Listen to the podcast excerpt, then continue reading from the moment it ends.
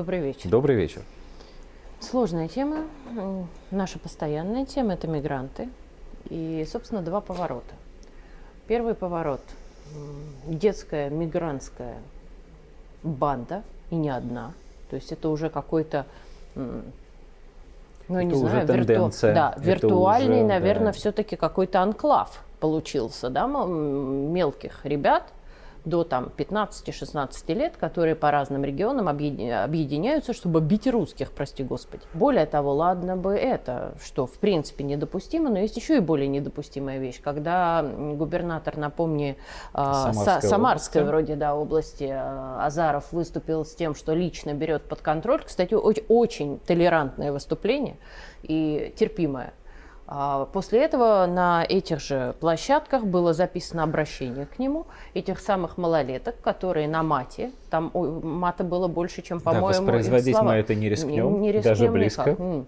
На мате послали русский народ, русских чиновников и всех остальных в и очень, губернаторов, в частности. Да, в да. очень далекое путешествие. И всю власть, кстати говоря, потому что они говорили, что вся власть России... И выразили как уверенность, прости, что перебиваю, это, что наверное, самое будет. важное в этой истории, выразили уверенность эти малолетние бандиты в том, что им за это ничего не будет.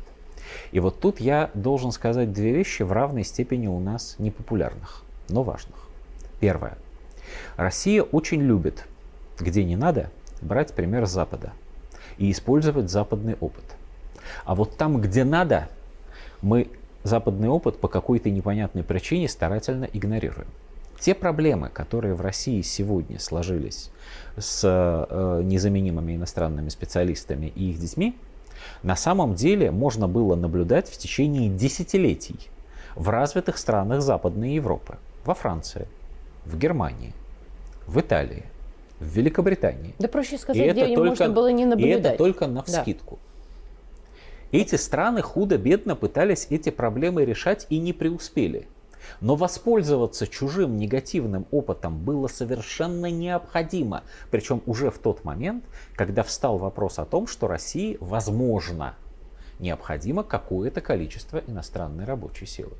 В чем, собственно, заключается эта проблема? И это вторая непопулярная вещь, которую я должен сказать. В России сегодня действуют очень хорошо продуманные исключительно гуманные законы, которые в идее должны обеспечивать интеграцию приехавших иностранцев и их семей в русское общество.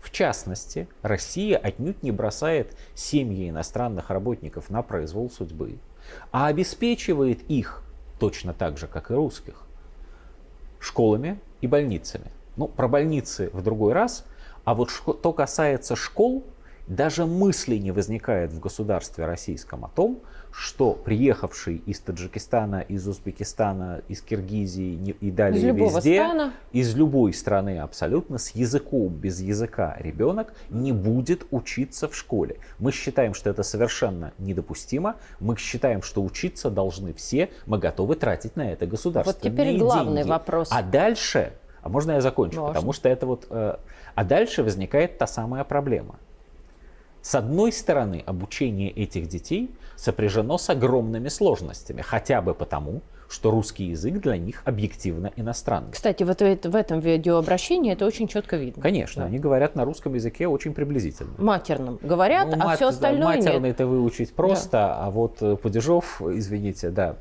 А, с другой стороны, как только иноязычные дети попадают в школу, в иноязычное для них, то есть русское окружение, они естественным образом собираются э, в стаи, в группы, в дружеские кружки, назовите это так, как вам нравится, но это неизбежно происходит.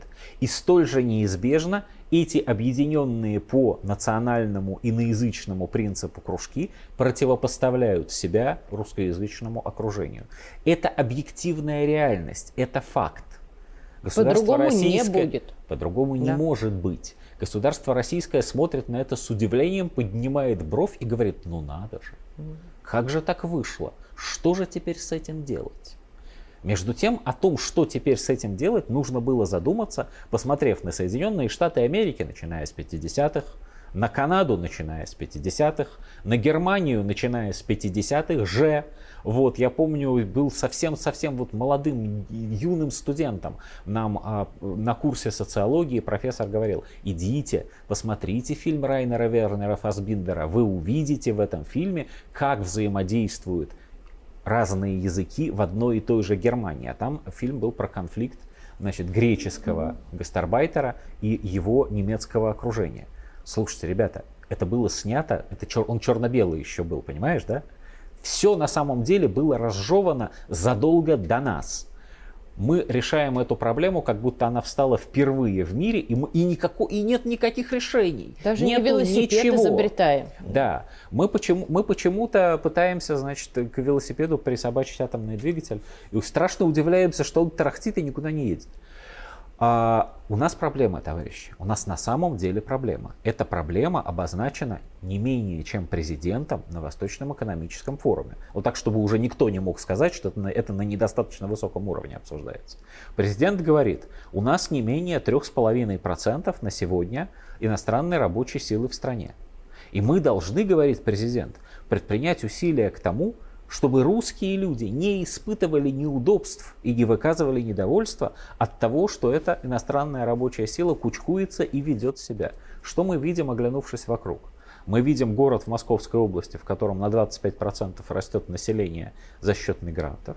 Мы видим по разным данным до 13 миллионов иностранных рабочих разного рода в России ну а других не может быть данных, конечно, официально. Вот, мы Это видим, здесь очень важно подчеркнуть, согласись. Мы видим даже, конечно, их э, неофициально их может быть существенно больше. В два, в три, мы а видим то и в пять постоянно раз. возникающие, причем совершенно стереотипные, одни и те же везде. Это от территории не зависит. В Самаре происходит то ровно то же сейчас, что совсем недавно происходило в подмосковных Химках, а до этого в Петербурге. Завтра это может произойти, ну условно, не знаю, в Костроме. Да. Вот, сколько угодно, в Москве, Хоть в Хабаровске. Хабаровске.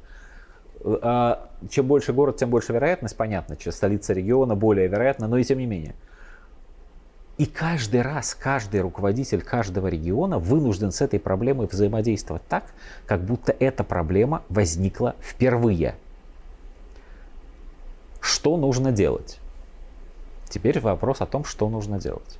Первое и на самом деле главное.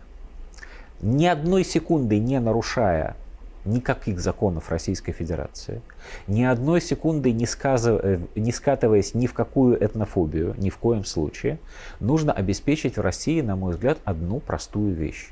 То, что на Западе называется нулевая толерантность к преступлениям определенного рода, совершенными представителями определенной социальной группы. Не нужно говорить ни на каком уровне, что эта группа чем-то хуже других.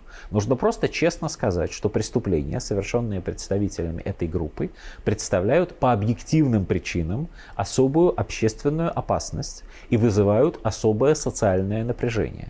И коль скоро это так, эти преступления не должны оставаться безнаказанными. Там, где в другой ситуации можно проявить снисходительность, можно на что-то как это, глаза приподзакрыть. Да. Можно принимать во внимание и даже следует принимать во внимание какие-то важные смягчающие обстоятельства. Здесь в строгом соответствии с законом нужно по всей строгости закона действовать. Это раз. Два. Россия щедрая душа, и она обучает э, детей э, мигрантов. Пусть так. Пусть это относится к детям людей, которые находятся в России на законных основаниях. Официально работают, имеют непросроченные документы. Понятно, да? Если человек законно находится в России, то он пользуется правами, которые Россия ему предоставляет. Простите, Россия ни перед кем не обязана предоставлять те же самые права тем, кто находится в России без законных оснований. Работает в России нелегально – нелегально, не дай бог, привез сюда свою семью. Эти люди по законам России должны быть депортированы. И они должны быть депортированы. Все. Ничего, кроме соблюдения уже существующих законов, не требуется. Ты же понимаешь, что коррупция это как раз в... А, я понимаю такую вещь. Государство российское, оно а, по самой своей природе двояко, скажем так. Вот а, есть сказал. места, есть э, случаи, когда коррупция в государстве российском, она используется как смазка, чтобы шестеренки государственной машины лучше проворачивались. Это не очень красиво. С этим, безусловно, нужно бороться. Но это не очень страшно, а иногда даже и ко благу. А есть места, где пресловутая коррупция – это песок, который насыпан в те же самые шестеренки той же самой государственной машины. И вот тут государственная машина должна реагировать совершенно беспощадно – Потому что да, что дозволено Юпитеру, то не дозволено быку, потому что особая социальная опасность. Потому что тот человек, который сегодня принял взятку от э, униженно кланяющегося ему представителя уважаемой южной национальности, завтра столкнется с тем, что его сын окажется в школе как, как говорил Радищев, но всего не кончаем. В очень неприятной ситуации там окажется по его собственной вине, по вине вот этого человека, который взял взятку, его собственный сын. Именно это и нужно объяснять. Но кроме того, нужно очень внимательно посмотреть не на законные основания, почему эти дети в школах, а на то, как и чему их учат. И если нужно, ну раз уж так получилось, тогда уж создавать классы с обучением русскому языку, русско, русскому языку как иностранному, с, э, искать учителей с нерусским языком. Есть еще очень важный и так момент, далее. я тебе задам э, как раз этот вопрос. Смотри, сейчас происходит самое страшное, как мне кажется. Мы говорим о патриотическом воспитании, о том, что детей нужно всячески растить. Но э, возьмем подмосковные котельники. Э, три школы. Все три переведены э, в статус с низким уровнем образования. То есть а из-за чего? 80% Да понятно мигрантов. же почему. Ну, конечно. Ну, конечно. Ты понимаешь же, проблема-то в чем? Страдают, а учителя, они будут увольняться, им срезают зарплату. Очень страшное а слово. А самое страшное... Очень страшное дети. слово есть, сегрегация. Да. Его ни в коем случае не надо произносить. А я сейчас произнесу.